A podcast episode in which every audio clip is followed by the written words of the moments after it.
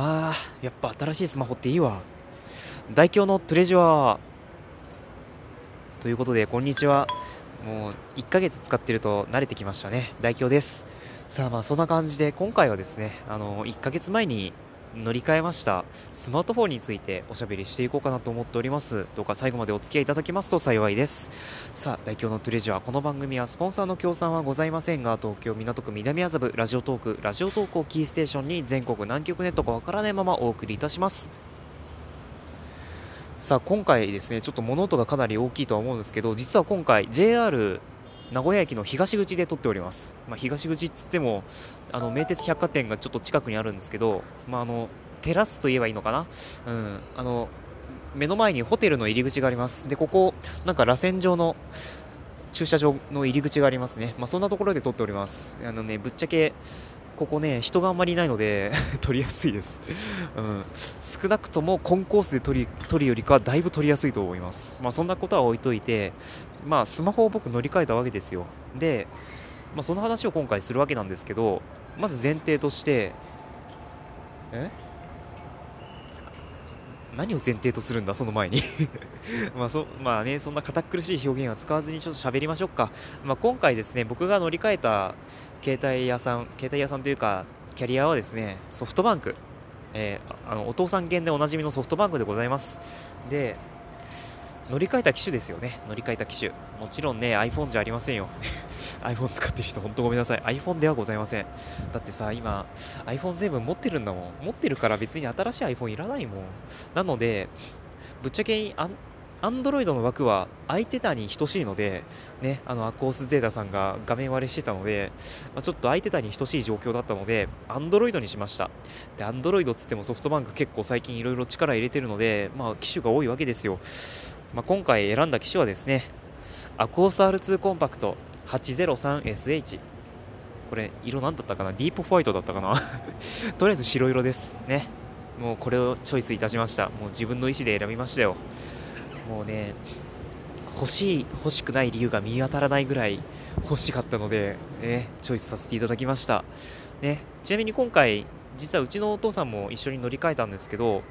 あの2人で乗り換えて、まあ、違約金が出るんですけど3万にえ3万1000円ぐらい違約金とか手数料がかかるんですけどなんと今回キャッシュバックが14万円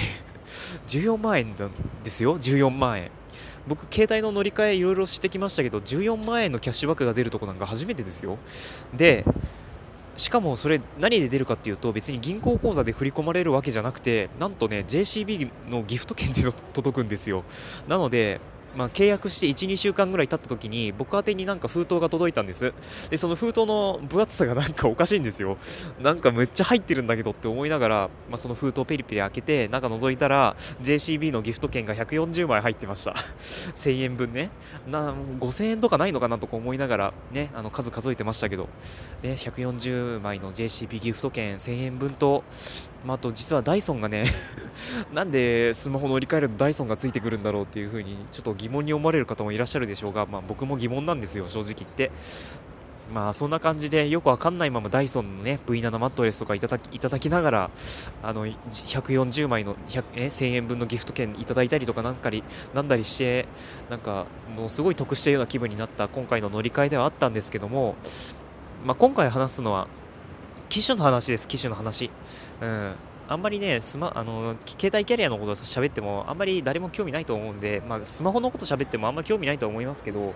まあ、今回はスマホのこと喋ります。で、まあ、このアコース R2 コンパクトね、実は今、収録に使ってるんです。ね、スポンジ風防をつけて今収録してるんです。これね、本当にスポンジ風防がね、ジャストサイズなんですよ、本当に。スポってはまんの。もうね、これ専用に作ったんじゃないかってぐらいすっぽりはまるんです。なので、もう本当に何も加工せずに済んだなっていうのはちょっと 内緒ですよ、内緒です。ね、まあそんな感じで今収録してるわけなんですけど、まあ音質は若干変わるとは思いますけど、まあ Android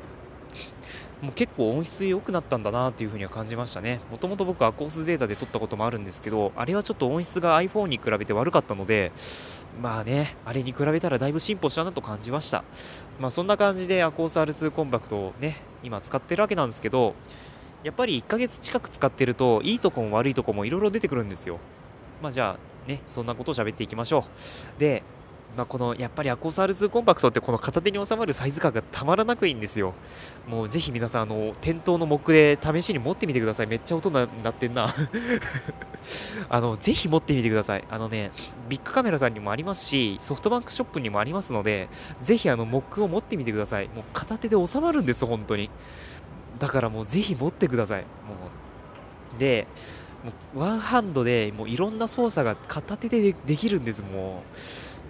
僕は本当にスマホは片手で使う派閥なので、もうこのサイズ感は本当にありがたいんですよ。ね、ななので、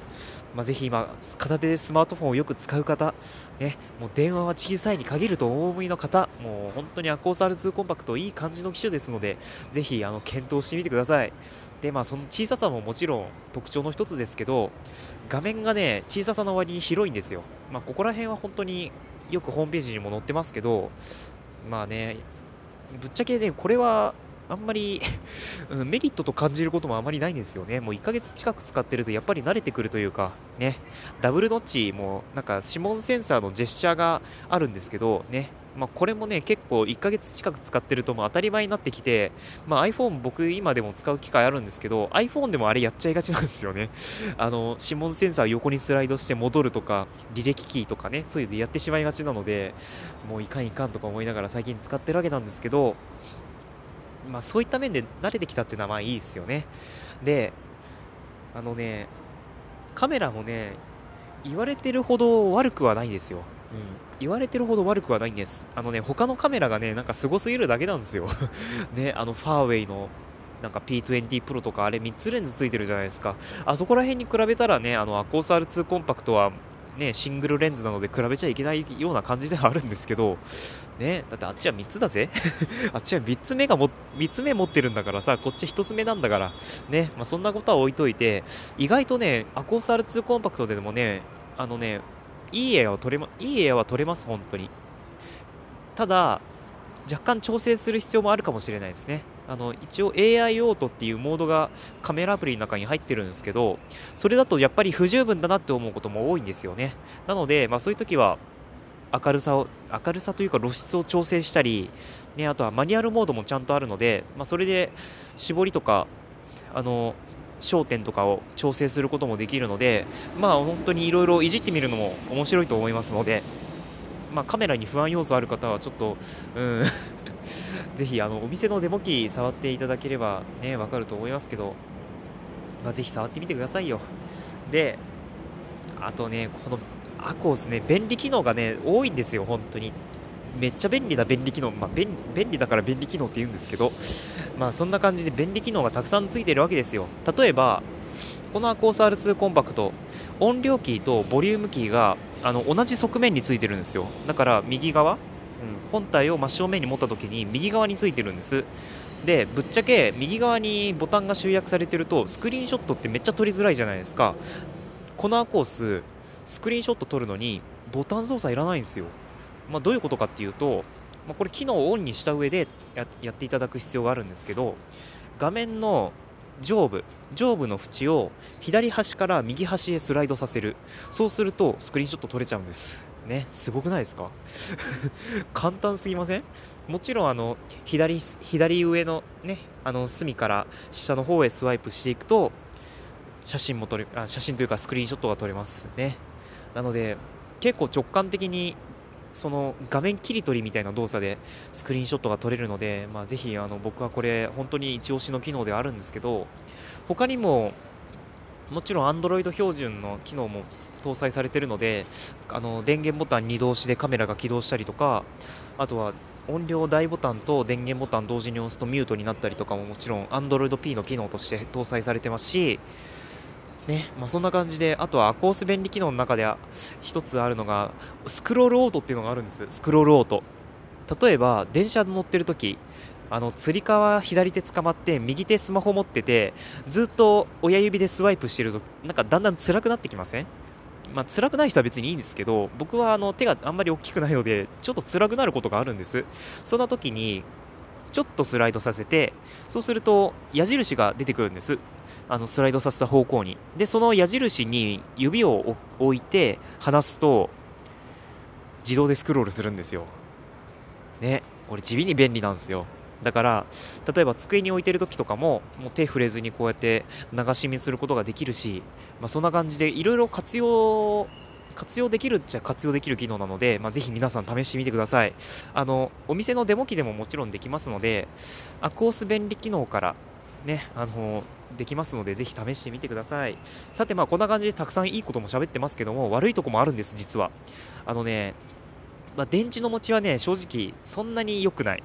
そんなに良くない。あの電池持ちでアアコースって選ぶ人いると思うんですけどやっぱコンパクトでバッテリーが少々少ないんですよ。で、まあ、そうだからかあと画面が綺麗だからか、まあ、そういう影響もあると思うんですけどやっぱりね1日持つか持たないかなんですよね。だからあのモバイルバッテリー必須かもしれません。であともう一つ。